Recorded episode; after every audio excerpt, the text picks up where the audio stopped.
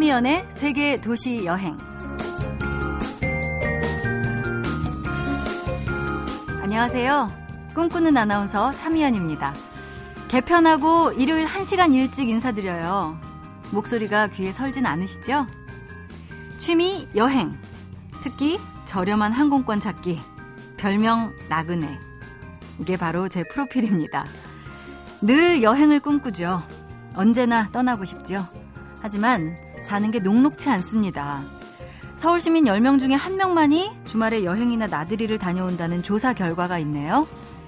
직장 생활에 지치고 집안일에 치여서 주말이면 대개는 낮잠을 자고 또 자고 일어나선 마땅히 할 일이 없어서 텔레비전 앞에 앉게 되는 게 우리 현실입니다. 하지만 꿈은 꿀 수 있죠? 마음으로는 언제나 짐을 꾸리고 마음 내키는 대로 떠나고 싶은 게 다 같은 마음일 거예요. 그 마음들과 함께 합니다. 참여연의 세계도시 여행 김동률의 출발로 시작합니다.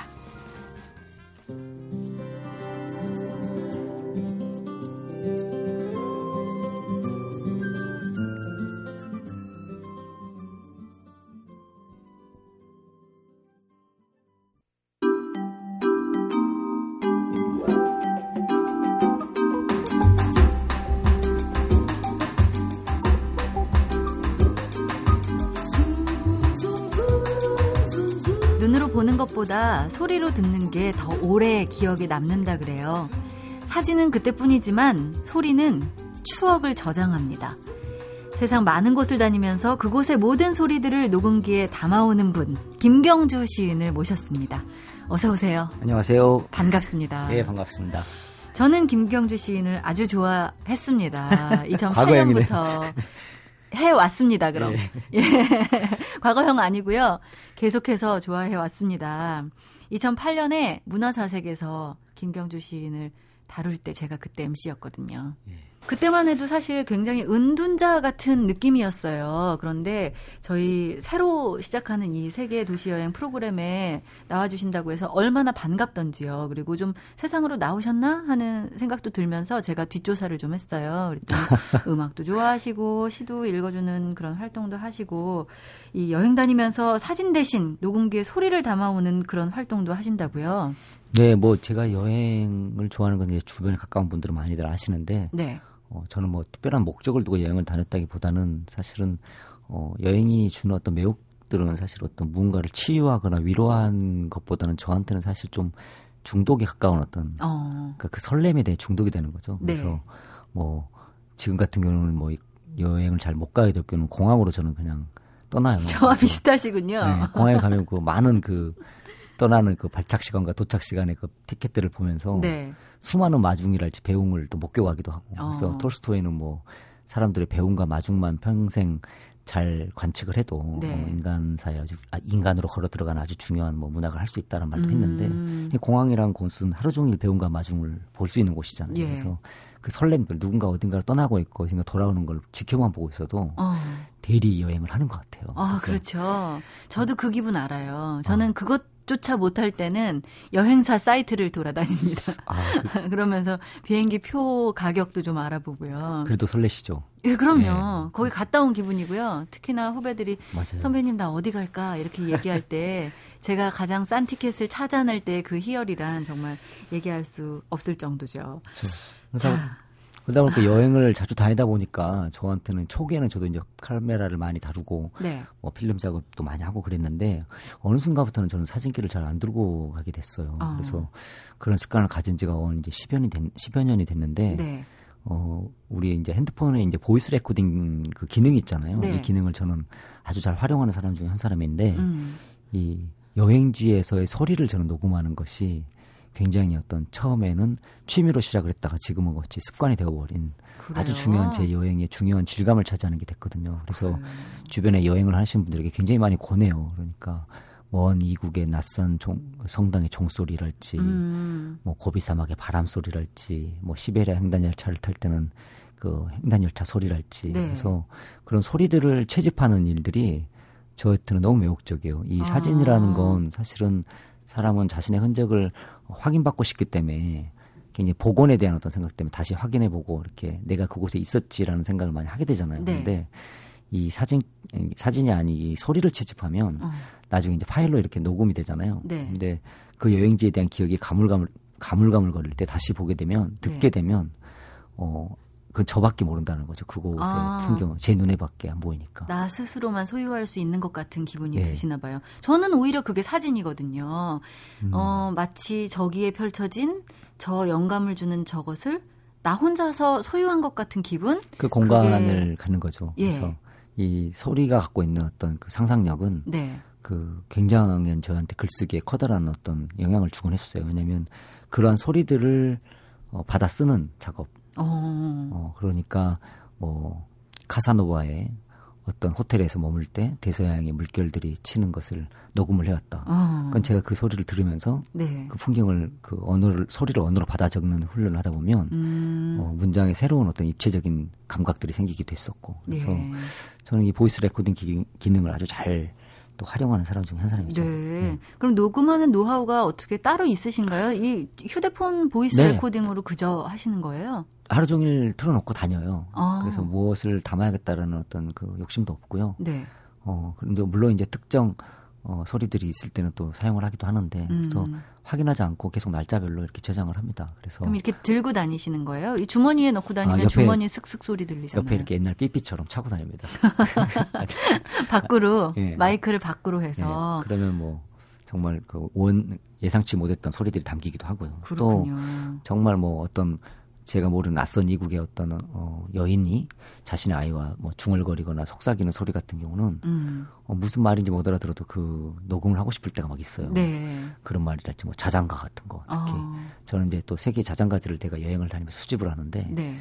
그 어느덧 그 세계의 자장가를 수집하다 보니까 자연스럽게 그 자장가를 또 제가 가지고 뮤지컬로 그 공연을 하게 됐어요. 또 최근에는. 네, 그러니까 연출도 하시고 그러시더라고요. 네, 뭐 재주는 없지만 이렇게 음. 이것저것 설렘을 가지고 하는 편인데 네. 그 세계 자장가들도 어 녹음된 파일이나 CD를 구입하는 것도 있지만 어느 도시를 가든지 낯선 이국에서 아이를 재우는 어머니의 모습들은 흔하게 볼 수 있는 풍경 중에 하나거든요. 네. 그러면 제가 알아들 듯 말 듯한 목소리라 중얼거림과 그 흥얼거림으로 음. 그 노래를 부를 때가 있어요 자장가를. 네, 네. 그건 정말로 사진길 아니 사진길한다. voice recording기를 빼서 네. 녹음하고 싶어지는 생각 순간들이 오게 되죠. 아 그렇군요. 네. 오늘은 어떤 소리를 들려주실 건가요? 어, 오늘은 바람 소리에 대한 어떤 생각을 가져왔어요. 네. 사실은 이제 여행지 중에 이제 많은 녹음기를 통해서 담은 소리들 중에서 어, 제법 많은 종류를 차지하고 있는 게 바람 소리인데 이 음. 바람 소리란 게 사실은 제가 야 이거는 고비사막의 바람이야. 그럼 믿어야지 어떡 하겠어요. 그러네요. 야 이거는 저기 어디 그 북극의 바람이야. 이거 믿어야 네. 되잖아요. 네. 근데 어, 이거 사실 이거 되게 재밌는 거예요. 어. 그, 그래서 야 이 바람 소리를 구별할 수 있는 거는 바람은 또 눈에 보이지도 않는데 네. 어, 뭘까라고 많이 생각을 해봤는데 결국엔 어떤 그 바람 소리라는 건 사실은 어 인류가 생기고 인류 역사가 생긴 이후부터 수도 없이 계속해서 우리 곁을 흘러 다니는 것들이잖아요. 음. 그래서 어떤 그런 연속성을 담고 있다는 생각을 갖게 되면 네. 어, 바람 또한 저한테는 굉장히 중요한 어떤 그 중요한 어떤 설렘을 주긴 했죠. 그래서 음. 어, 고비 사막에서의 이 바람 소리 혹은 뭐 시베리아 횡단에서의 바람 소리 같은 게 저한테는 또 유독 그 강렬했거든요. 네. 그래서 그 소리들. 네. 봄날은 간다의 그 유지태 씨가 하던 소리 채집 아, 이런 아, 것들이 예. 예. 생각나면서 그때 그 눈 오는 소리를 담아낼 수 있었다는 게 저에게는 굉장히 어제 감각을 깨우는 그런 느낌이었거든요. 고비 사막의 바람 언제 가셔서 이 고비 사막의 바람을 녹음해 오셨나요? 어, 제가 첫 시집을 내고 네. 그 이틀인가 있다가 고비 사막 횡단 계획을 세우고 떠났어요. 네. 그러니까 첫 시집 낼 때까지 상당히 지난한 시간이 좀 있었어요. 저한테는 네. 소위 말하는 ghostwriter 시절이라고 부르는 뭐 유령 작가 시절. 어. 뭐 ghostwriter. 뭐 그 자기 이름으로 글을 책을 못 내고 네. 뭐, 뭐 이를테면 대필이랄지 남, 뭐 남의 어떤 책을 대신 써주는 일들을 흔히들 이제 고스트 작가라고 그러는데 네. 그러다 보니까 첫 책을 제 이름으로 낼 때 그 어떤 충만할 줄 알았는데 굉장히 음. 조교스럽고 음. 외로워졌고 또 황량하더라고요 음. 마음 한 구석이. 그건 그, 어떤 마음일까요? 그 시집이 읽히지 않는 시대에 시집이 과연 시라는 건 굉장히 무모한 열정을 바탕으로 그 쓰여지는 것들이 확률이 크거든요. 네. 근데 시집을 냈는데 어, 뭐 알아봐 주지도 않고 뭐, 뭐 혼자 약간 그 좀 이렇게 내가 둥, 가지고 뒹구는 인형 같은 느낌이 좀 들어서 음.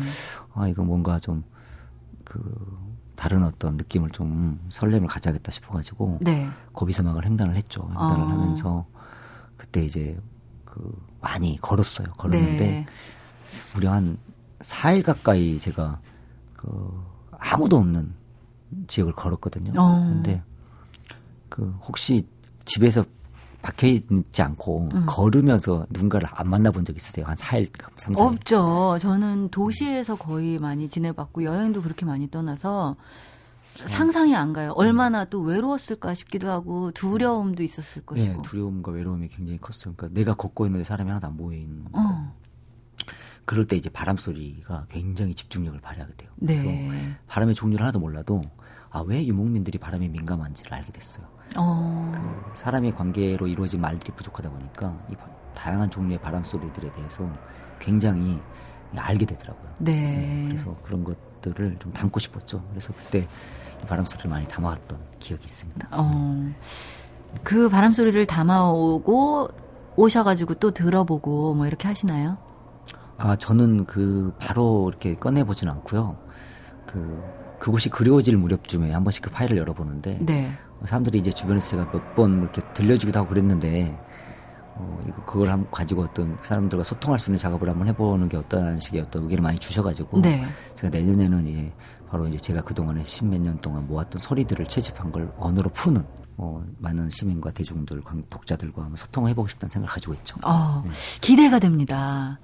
어, 그 고비 사막에서 만났던 그 바람 소리는 어떤 느낌일지 여쭤보고 싶어요. 어, 저는 그때 사막이라는 것을 처음 경험했는데요. 네. 사막은 그래도 사막에서 이렇게 혼자 있게 되면 뭐 두려움 때문에 무슨 정갈이 물릴 수도 있고 뭐 독수리의 음. 습격을 받거나 야생동물의 뭐 침입에 의한 그 두려움일 거라고 생각을 하잖아요. 근데 사막에 있다 보면 어, 내가 만약 여기서 죽게 된다면 뭐 다른 어떤 이, 외부의 침입이나 이런 것 때문이 아니라 자신이 만든 그 미궁에 갇혀 죽을 것 같다는 어. 상상력에 어. 너무 그 황량하고 외롭다 보니까 네. 머릿속이 너무 시끄러워요. 아 그래요? 왜냐면 일단 무서우니까 추억을 생각하게 되고 뭐 정말 많은 것들을 떠올리게 되는데 네. 그것들이 일종의 미로처럼 계속해서 저를 가두더라고요. 그래서 어. 제가 그 페스포트라는 산모지도 그 이야기 썼는데 어, 가장 황량한 곳에 가게 되니까 가장 또 내면이 시끄러워지는 경험도 하게 됐고 음. 그래서 저한테는 그 뒤로 제가 사막을 굉장히 여러 번 다녔어요. 다른 뭐 사하라 사막이랄지. 네. 근데 저는 이제 예술가들에게 꼭 한번 권하는 어떤 여행지가 흔히들 뭐 사막, 그다음에 음. 뭐 오로라, 그다음에 백야, 네. 뭐 이런 것들을 좀 경험해 보라고 그래요. 왜냐면 어. 그러한 어떤 경계에 있는 어떤 그 계절감들, 어떤 지형들은 굉장히 어떤 감수성을 설레게 만들거든요. 어. 네. 굉장히 그 이야기를 들, 듣고 나니까 사막을 한번 가봐야 되는 것 아닐까. 아, 아직 경험 못 해보셨어요? 예, 저는 사막은 경험 못 해봤는데 내 자신이 리셋된다고 하더라고요. 친구들이 갔다 온 친구들이 그래서 저는 어, 나 리셋이 되면 내가 감당 못할 것 같아. 뭐 이런 생각 있잖아요.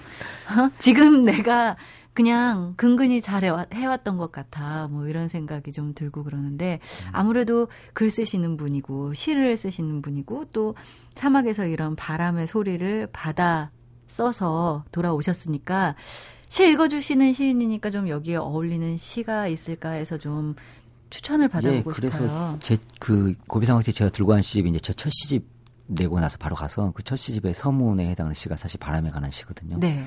그래서 많은 분들이 좀 아시는 분도 계시겠지만 그 저한테 이제 첫 시집에 보통 첫 시를 여는 시라고 불러요. 음. 근데 그, 그 여는 시의 이야기가 이제 바람에 관한 이야기예요. 네. 그래서 그 시를 뭐 제가 참 잠깐 뭐 낭독했도록 하겠습니다. 네, 부탁드릴게요. 외계 양팔이 없이 태어난 그는 바람만을 그리는 화가였다. 입에 붓을 물고 아무도 모르는 바람들을 그는 종이에 그려 넣었다. 사람들은 그가 그린 그림의 형체를 알아볼 수 없었다. 그러나 그의 붓은 아이의 부드러운 숨소리를 내며 아주 먼 곳까지 흘러갔다 오곤 했다. 그림이 되지 않으면 절벽으로 기어 올라가 그는 몇 달씩 입을 벌렸다. 누구도 발견하지 못한 색 하나를 찾기 위해 눈속 깊은 곳으로 어두운 화산을 내려보내곤 하였다. 그는 자궁 안에 두고 온 자신의 두 손을 그리고 있었던 것이다. 아, 바람 소리가 지금 함께 들어가면서 이 외계를 들었습니다. 네, 아유. 음악보다 훨씬 멋있네요. 이렇게 쑥스러워하세요? 그 자기 시 읽는 게 네. 마냥 이렇게 그, 그 이렇게 그 쑥스럽지 않은 일이지 쑥스러울 때가 있어요. 사실. 아 그래요? 네. 용기의 문제라고 하셨잖아요. 아까. 어, 그러니까 저는 신앙독을 상당히 주, 좋아하고 네. 많은 문학 낭독 행사를 기획하기도 연출하면서 이렇게 시인들이 낭독을 통해서 대중과 관객과 독자에게 시를 돌려줘야 된다라는 음. 이야기를 많이 해요. 왜냐하면 우리나라의 문학 교육이 이 제도권 교육이 굉장히 묵독에 익숙해요. 네. 그러니까 어, 모범 답안을 찾는 문학이 익숙하다는 거죠. 음. 그러니까 뭐 시를 차, 보면 주제를 찾아야 되고 음. 그 눈으로 읽고 답안을 찾는 문학이었고 네. 그걸 체험하거나 향유할 수 있는 문학의 것들은 다 잃어버렸어요. 그래서 음. 어, 제도권 교육을 저, 어, 졸업을 하고 나면 실질적으로 시집을 읽는 시간이 거의 없고 시집을 봐도 예전의 방식처럼 눈으로 읽고 답안을 찾아야 된다고 생각을 해요. 맞아요. 그런데 그렇다면 시인들이 어떻게 잃어버린 시적 감성을 대중들에게 다시 찾아줄 것이냐고 생각했을 때 저는 자신이 쓴 시들을 어, 호흡을 통해서 자신의 목소리를 통해서 다시 돌려줬을 때 음. 따라하고 싶어진다는 거죠. 네. 마치 우리가 대중가요 노래를 들을 때 어떤 노래 가사를 그냥 눈으로 읽으면 재미가 하나도 없잖아요. 네. 노래방 가서 따라 부르게 되면 음. 흥얼거리게 되잖아요. 네. 그래서 노래는 흥얼거림, 어, 문학은 중얼거림에서 출발이라는 말을 많이 하는데 어. 음, 중얼거리기 좋아하는 자들은 글을 쓰게 되어 있다는 말을 해요. 저는 네. 제 자신이 그런 어떤 경험을 해왔고 그래서 네. 어, 소리내서 읽는 문화는 사실 되게 중요하고 그래서 음. 시 읽는 걸 저는 비교적 되게 좋아하고 많이들 전달하려고 노력을 하고 있죠. 네. 음. 오늘 시간이 굉장히 많이 갔어요. 제가 첫 시간이기도 하고 제 개인적인 그 호기심과 제 개인적인 궁금증들을 여쭤보느라고 시간이 굉장히 많이 갔는데요. 앞으로 시간들에 기대가 됩니다. 어떤 소리들을 들려주실지 다음 주는 어떤 소리 들려주실 건가요? 어 오늘 이제 바람 소리를 들려드렸으니까 다음번에는 이제 여행하면 또 빼놓을 수 없는 거. 요즘 또 장안의 화제인 영화 설국열차에서도 네. 아주 중요한 상징적인 역할을 하고 있는 기차, 어. 네, 기차 소리. 네. 가지고 이야기를 해보도록 하겠습니다. 네, 다음 네. 주를 기대해 보면서 보내드리겠습니다. 가시면서 하나 노래 추천해 주시면 어떨까요? 네, 어 한영애 씨의 불어라 불어오라 바람아. 어, 역시 바람 음악을 들으면서 보내드리겠습니다. 바람처럼 가셨다가 다음 주에 또 다시 방문해 주시기 바랍니다. 오늘 감사합니다. 네, 고맙습니다.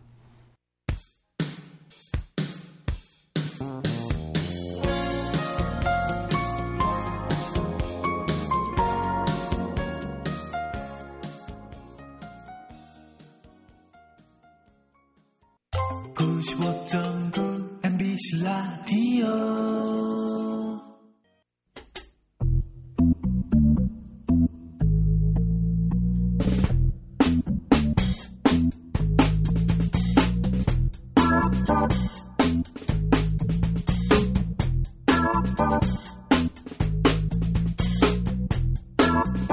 많은 여행이 한 장의 사진에서 시작됩니다. 사진을 보면서 여기 꼭 가보고 싶다 이런 생각 많이 하잖아요. 우리에게는 조금 낯설지만 그렇기 때문에 더 신비로운 오로라. 그 오로라를 찾아다니며 사진을 찍는 분이 계십니다. 권호철 작가 나오셨어요. 어서 오세요. 네, 반갑습니다. 반갑습니다. 예. 오로라 여행기 신의 영혼 오로라 이 책을 내셨는데요. 오로라에 대한 사랑이 정말 각별하신가 봐요. 뭐 중독 정도로 표현하면 맞을 것 같습니다. 예. 네. 제가 이 권호철 작가님을 다큐멘터리에서 봤어요. 최근에 오로라 다큐멘터리. 네. 예. 다니시면서 굉장히 열심히 사진을 찍으시는 그 예. 모습을 보고 뭐 오로라에도 굉장히 관심이 생겼지만 작가님께도 도대체 어떻게 저 일을 시작하게 되셨을까? 예. 이 천체 사진가라는 타이틀이 굉장히 낯설거든요. 예. 어떻게 해서 시작하게 되셨는지 계기를 여쭤봐도 될까요? 아, 음, 일단 별을 좋아해야 되겠죠. 네. 제가 고등학교 때인데 그 별자리 여행이라는 책이 나왔어요. 네. 그 책을 보고 밤하늘을 보면 어. 이게 그 알고 보면 다르잖아요. 네네. 그 전에는 뭐 저 별은 내 별, 저 별은 네별 하다가 책을 보고 보니까 이제 별자리가 다 보이는 거예요. 어. 저 별은 알비리오, 저 별은 스피카. 네. 뭐 그때부터 이제 별에 푹 빠진 거죠. 어, 그래요? 예. 제가요 예전에 볼리비아에 놀러 갔던 적이 있거든요. 예. 거기서 우유니 사막으로 예. 가는 길에 예. 어, 밤에 갔어요. 예. 별이 쏟아질 듯이 보이더라고요. 그래서 그걸 사진을 찍으려고 그랬더니 나중에 음. 봤더니 음. 한 개도 안 나온 거예요. 예. 그 이게 좀 특별히 찍는 방법이나 기술이 따로 있는 거 아닌가요? 어, 옛날에는 그랬죠. 정말 촬영하기 어려운 분야가 천체 사진이었어요. 네. 사진이 원래 예술과 과학의 결합이잖아요. 네. 근데 천체 사진은 그 중에서도 과학의 그 비율이 굉장히 높은 분야예요. 아. 그렇 지만 요즘은 또 찍기 쉬워진 게 네. 디지털 카메라가 너무 좋아진 거예요. 그러니까요. 제가 그때 예. 카메라 탑만 하겠어요. 그러니까 지금 다시 가서 찍으시면 네. 디지털 카메라로 바뀐 요즘 최신형 카메라를 들고 가시면 뭐 음. 뭐 찍는데 크게 문제 없으실 거예요. 네. 예. 별로 시작해서 지금은 오로라까지 관심을 갖게 되신 건가요? 네. 예. 오로라 어떤 매력이 있는 건가요? 아, 이건 정말 그 밤하늘에서 볼 수 있는 여러 가지 천문 현상이 있잖아요. 네. 그 중에서 가장 강렬한 인상을 남기는 현상이 바로 오로라입니다. 음. 제가 개기일식도 봤는데 네. 개기일식보다 더 세더라고요. 어. 딱 보는 순간 이 뭔가 카타르시스라고 해야 되나? 네. 이게 실제로 보면 카타르시스가 느껴져요. 예. 그냥 막 신비에 젖어서 저는 예. 그렇지 않을까 하는 생각했는데 이게 빛 덩어리가 쏟아지거든요. 네. 물론 오로라도 아주 희미한 오로라부터 굉장히 밝은 오로라가 있는데 굉장히 밝은 단계를 서브스톰이라고 그래요. 네. 폭풍우죠 말 그대로. 네, 네. 빛이 폭풍우처럼 몰아치는 거예요. 음. 그거를 보고 있으면 이건 뭐 사람이 받는 감동은 정말 이루 말로 표현하기 어려울 정도죠. 네. 예. 사실 오로라는 그 자체는 우리 지구상에 언제 그 어디 어디에서든지 하여튼 존재는 하고 있어요. 네. 근데 그 위치에 날씨가 맑아야 되는 거거든요. 네. 그래서 이 극지방에서 이제 다들 극지방인데 저 북쪽 끝머리 지역들인데 네. 그 지역들이 대부분 날씨가 안 좋습니다. 어. 북유럽도 그렇고 시베리아도 그렇고 다 안 좋은데 네. 옐로나이프 이 지역이 날씨가 제일 조건이 좋아요. 음. 그래서 이쪽에 가면 실패할 가능성이 거의 없다. 네. 3일만 있어도 95%는 본다. 어, 이게 그래요. 공식 자료입니다. 어. 그러면 극지방 말고 우리나라 이런 데서도 사실은 오로라 현상이 있긴 있다는 거예요? 날씨 때문에 안 보이는 거지? 어, 극지방에 있기 때문에 사실 이 굉장히 세게 터지면 이 우리나라 정도까지 또 내려오긴 하는데 네. 물론 저 굉장히 그 정말 보고 즐길 수 있을 정도까지는 아니고 음. 일반인들이 봤을 때 이 오로라라고 느낄 수 없을 정도로 아주 희미하게 네. 보이죠. 그렇지만 옛날에 우리나라도 굉장히 날씨가 오염이 안 되고 음. 맑았던 그런 시기에는 오로라를 뭐 볼수 있었어요. 그래서 네. 역사 기록에 보면 오로라를 관측했다는 적기를 봤다라는 기록이 꽤 많이 나옵니다. 어. 보통 오로라 그러면은 막 초록색 뭐 이렇게도 생각하고 그렇잖아요. 예, 예. 정확히 오로라가 어떤 건지 좀 음. 설명을 해주시겠어요? 그 태양에서 빛만 나오는 게 아니라 입자들도 쏟아져 나오거든요. 네. 근데 빛은 바로 오는데 입자는 오는데 시간이 며칠 걸려요. 네. 와가지고 지구 자기장이 잡혀가지고 이렇게 극지방으로 쏟아지거든요. 네. 지구가 하나의 자석이잖아요. 네, N극, 네. S극. 네. 자극으로 이렇게 쏟아져 내려오는 거예요. 음. 그럼 내려오다가 지구 대기권에 있는 공기 입자들이랑 부딪혀요. 네. 그러면 공기 입자가 에너지를 받잖아요. 네. 그러니까 한 대 맞았으니 에너지가 확 쌓였는데 그걸 음. 분출을 해야 됩니다. 네. 그 분출하는데 그 과시광선으로 분출하는 거예요. 아. 그러니까 색깔이 보이는 거죠. 네. 네. 그러면 꼭 초록색, 뭐 보라색, 뭐 이런 것만은 아니겠군요. 그렇죠. 어떤 입자들이 어떤 에너지를 받느냐에 따라서 파장대가 달라지는데 어. 주로 많이 보는 건 초록색이고요. 네. 붉은색도 보이고 핑크색도 보이고 보라색, 파란색도 간간, 간간히 보이죠. 음, 지금까지 그러면 그런 오로라를 그래도 음. 많이 쫓아다니시는 편이잖아요. 몇 번이나 보셨어요? 어, 옐로나이프에 여섯 번을 갔고 북유럽에 한 번 갔고 갈 때마다 뭐 열흘에서 뭐 20일 정도 있었으니까 네. 사실 횟수로 따지기는 좀 뭐 수십 번 봤다 뭐 어. 이렇게 얘기하면 될 것 같은데요. 가장 기억에 남는 오로라였다면 역시 처음에 보신 걸까요? 아니요, 그건 아니에요? 아니고요. 네. 처음에 봤을 때는 좀 약해가지고 뭐 음. 뭐 오로라네 뭐 이러고 봤어요. 네. 그런데 이번에 다큐멘터리 작업하면서 마지막에 본 오로라인데 원래 촬영이 곧 그날까지였어요. 네. 올해 22월 말일까지였는데 음. 도저히 이거 가지고는 안 되겠더라고요. 네. 그래서 다 가는데 저만 혼자 비행기표를 취소하고 그날 눌러 앉았어요. 네. 혼자. 어. 근데 그날 밤에 오로라가 빵 터졌는데 음. 엄청난 오로라가 터지더라고요. 어, 그래요? 예. 평생 본 것 중에 가장 아름다운 오로라인데 네. 색깔이 핑크색이었어요. 핑크색 어. 오로라는 가장 밝은 오로라가 뜰때 가장 밝은 부분에서만 그 색깔이 나오거든요. 네. 핑크빛이 온 하늘 그냥 쫙 덮습니다. 오. 어. 여신의 그 드레스 자락이 쫙 펼쳐지는 거예요, 밤하늘에. 네. 그래서 그 사진이 제 책의 표지 사진으로 쓰였습니다. 아, 그래요? 예. 아, 이 하늘에서 굉장한 오로라가 펼쳐질 때 사실 눈으로 담고 싶은 욕심이 더 클 텐데 사진으로 담아 주셔서 우리에게 또 그 오로라를 소개해 주시는 일까지 하십니다. 그래서 굉장히 감사한 마음도 들고요. 이 오로라를 먼저 발견하신 분, 그리고 오로라를 사랑하시는 분으로서 권호철 씨에게 오로라란 어떤 걸까요? 음, 일단 제 인생에서 이제 turning point가 된 그런 전환점이 됐던 그런 계기가 만들어져 있고, 네. 그리고 또 제 사진 주제이기도 하고, 그리고 앞으로도 계속 중독이 돼가지고 더 센걸 음. 보고 싶은 거예요. 네. 그래서 평생 쫓아다닐 주제가 아닐까 네. 그런 생각을 합니다. 그렇군요. 오늘 천체 사진작가 권호철 씨와 함께 오로라 여행 떠나봤는데요.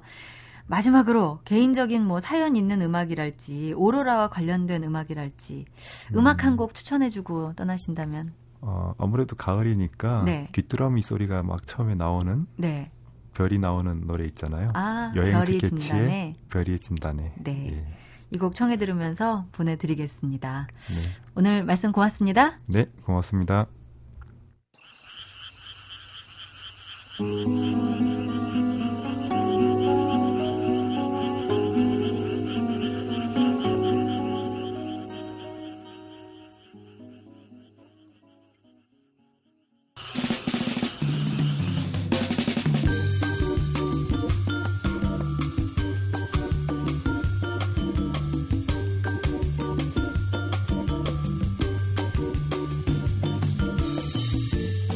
어디로 갈까?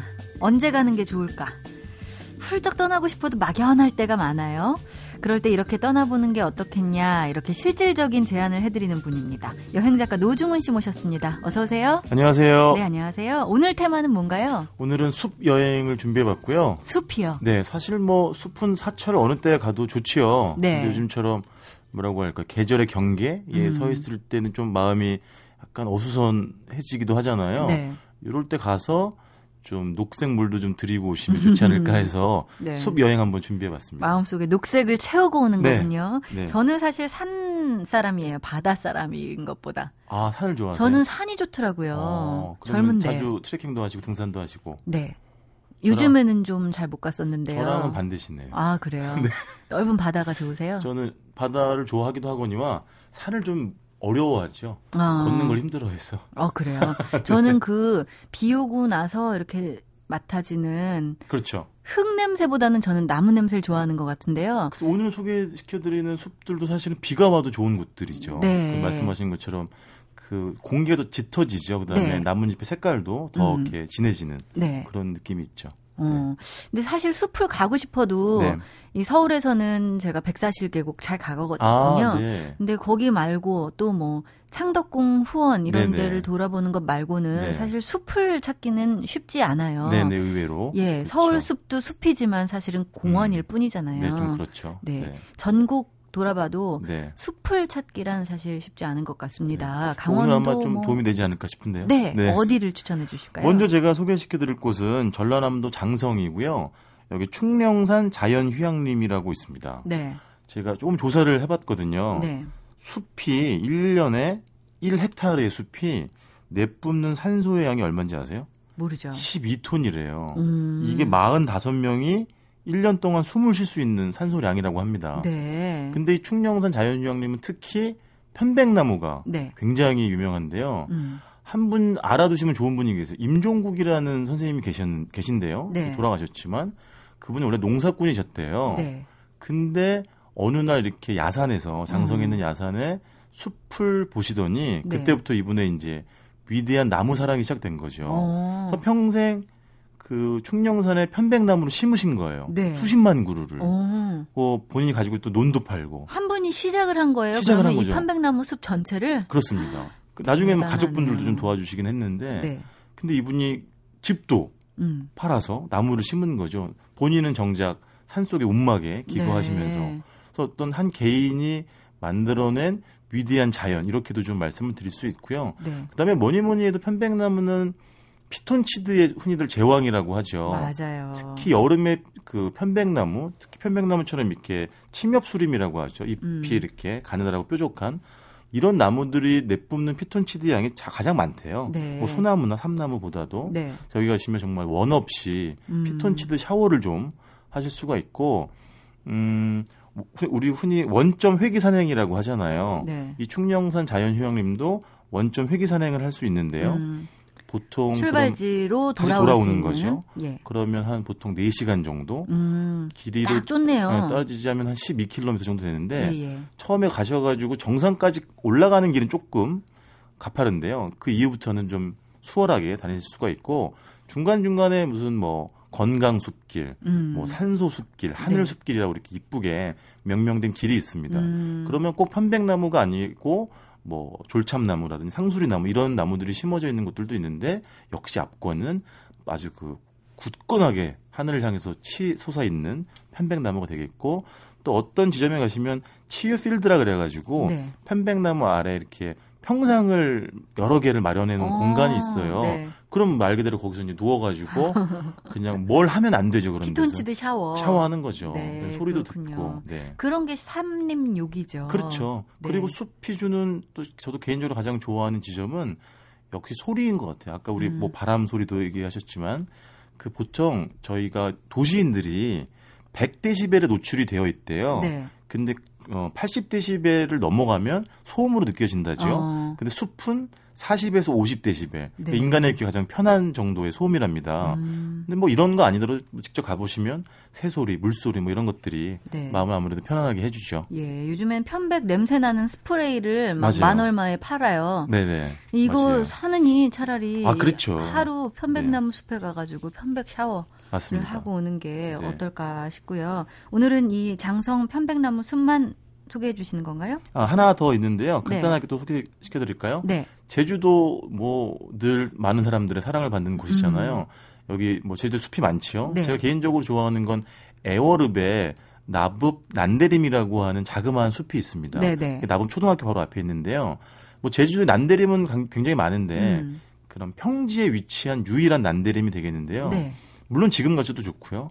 예를 들면 혹한의 계절 한겨울에 가셔도 그 푸르름을 잃지 않는 음. 정말 그 신령스러운 숲이라고 말씀드릴 수 있는데요. 네네. 여긴 주로 화렵수림이 좀 많습니다. 들어가시면 이게 크지 않기 때문에 한 바퀴 둘러보시는데 뭐 2, 30분이면 충분한 시간이 될 텐데요. 네. 그 나뭇가지들이 이렇게 막 이리 휘어지고 저리 휘어지고 이런 음. 나뭇가지들이 이렇게 얽히고 설키는 모습들이 정말 아까 말씀드린 대로 신령스럽다는 느낌이 들 정도로 네. 아주 아름답고 귀중한 숲이고요. 음. 중간쯤에 가시면 당집이 있어요. 왜냐하면 네. 제주에 사는 분들은 이 숲 에 사는 뭐라고 할까 정령이라 정, 신령을 정령. 모신 거지 아주 예전부터 네. 그래서 지금도 1년에 한 번씩 제사를 또 지낸다고들 하십니다. 그렇군요. 네. 저는 제주도에 가면 꼭 찾아가는 숲이 있어요. 네. 사실 숲이라기보다는 젊을 자연 휴양림. 그렇죠. 예, 네, 좋죠. 거길 가가지고 그 네. 삼나무의 네. 냄새와 그 공기를 맡고 오면 맞아요. 뭔가 치유된 것 같은 기분이 또 들어요. 지압 산책로 같은 것도 있고. 네네. 그렇죠. 네. 최근에는 그 넓이를 굉장히 넓혔더라고요. 아, 그래서.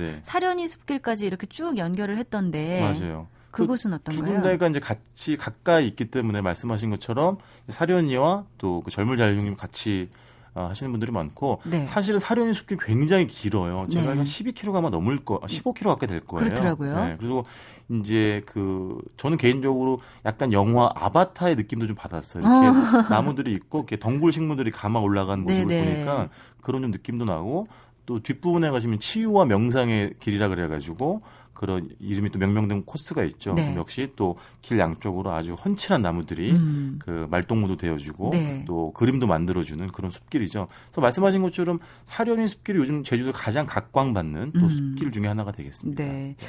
이 여행 끝나면 출출하잖아요. 네. 제주도에 먹을거리 하나 소개해 주신다면? 아, 끝이 없는데 네. 뭐, 뭐 말씀드릴까요? 돈베고기 어떠세요? 돈베고기. 네, 드셔보셨어요? 먹어봤죠. 네, 맛있죠. 돈베가 네. 도마란 뜻이잖아요. 네. 그래서 돼지고기 삶은 거를 그냥 통째로 음. 올려주는 거죠 도마에다가. 네. 근데 그걸 이렇게 그러니까 그냥 꼭 삼겹살 이렇게 그냥 그렇죠. 찐 삼겹살 같은. 맞아요. 거기는 삼겹살도 있고 또 오겹살도 주문할 네, 네. 수가 있고요. 그다음에 이제 그걸 야들야들한 수육을 잘라가지고 음. 제주도는 멸치젓에 많이 이렇게 찍어 드시죠? 네네. 아니면 소금에 찍어 드셔도 그 되고. 멸치젓을 뭐라고 부르나요? 아, 멜젓이라고 멜젓이라고. 하죠. 예, 예. 멜젓이라고 하죠. 네. 그거 잘하는 집도 많고 뭐 제주도 음식에서 끝이 없죠. 뭐. 제가 개인적으로 좋아하는 집 중에 하나는 뭐 콩국수 잘하는 집도 있고. 어, 제주도에 콩국수 예, 예. 유명해요? 그 서늘리에 가면 네. 그 직접 텃밭에서 다 채소를 기르고요. 서리태라고 하죠. 그 검은 네네. 콩을 정말 걸쭉하게 국물을 낸 다음에 그 호박, 단호박 색깔을 입힌 면이 있어요. 오. 그 면을 넣어주는 건데 면은 진득하고 국물은 아주 걸쭉한 아주 정말 먹으면 입에 짝짝 달라붙는 어, 그런 또 네, 콩국수집도 있습니다. 저 또 서귀포에 또그 네. 해물이 듬뿍 들어간 네. 짬뽕도 생각나고요. 그렇죠. 아, 뭐 제주 음식 끝이 없습니다. 이야기를 하다 보니까 갑자기 네. 또 배고파지네요. 네. 네. 다음 주에도 기대하겠습니다. 네. 네. 오늘 첫 시간에 반갑습니다. 네, 반가웠습니다. 네, 고맙습니다. 여행은 일상처럼, 일상은 여행처럼 이란 말을 박웅현 씨가 알려주시더라고요. 첫 방송을 통해서 여행이 제 일상에 들어와줘서 아주 행복합니다. 여행 같은 주말 일상 보내보시면 어떨까요? 지금까지 세계 도시 여행 참여연이었습니다.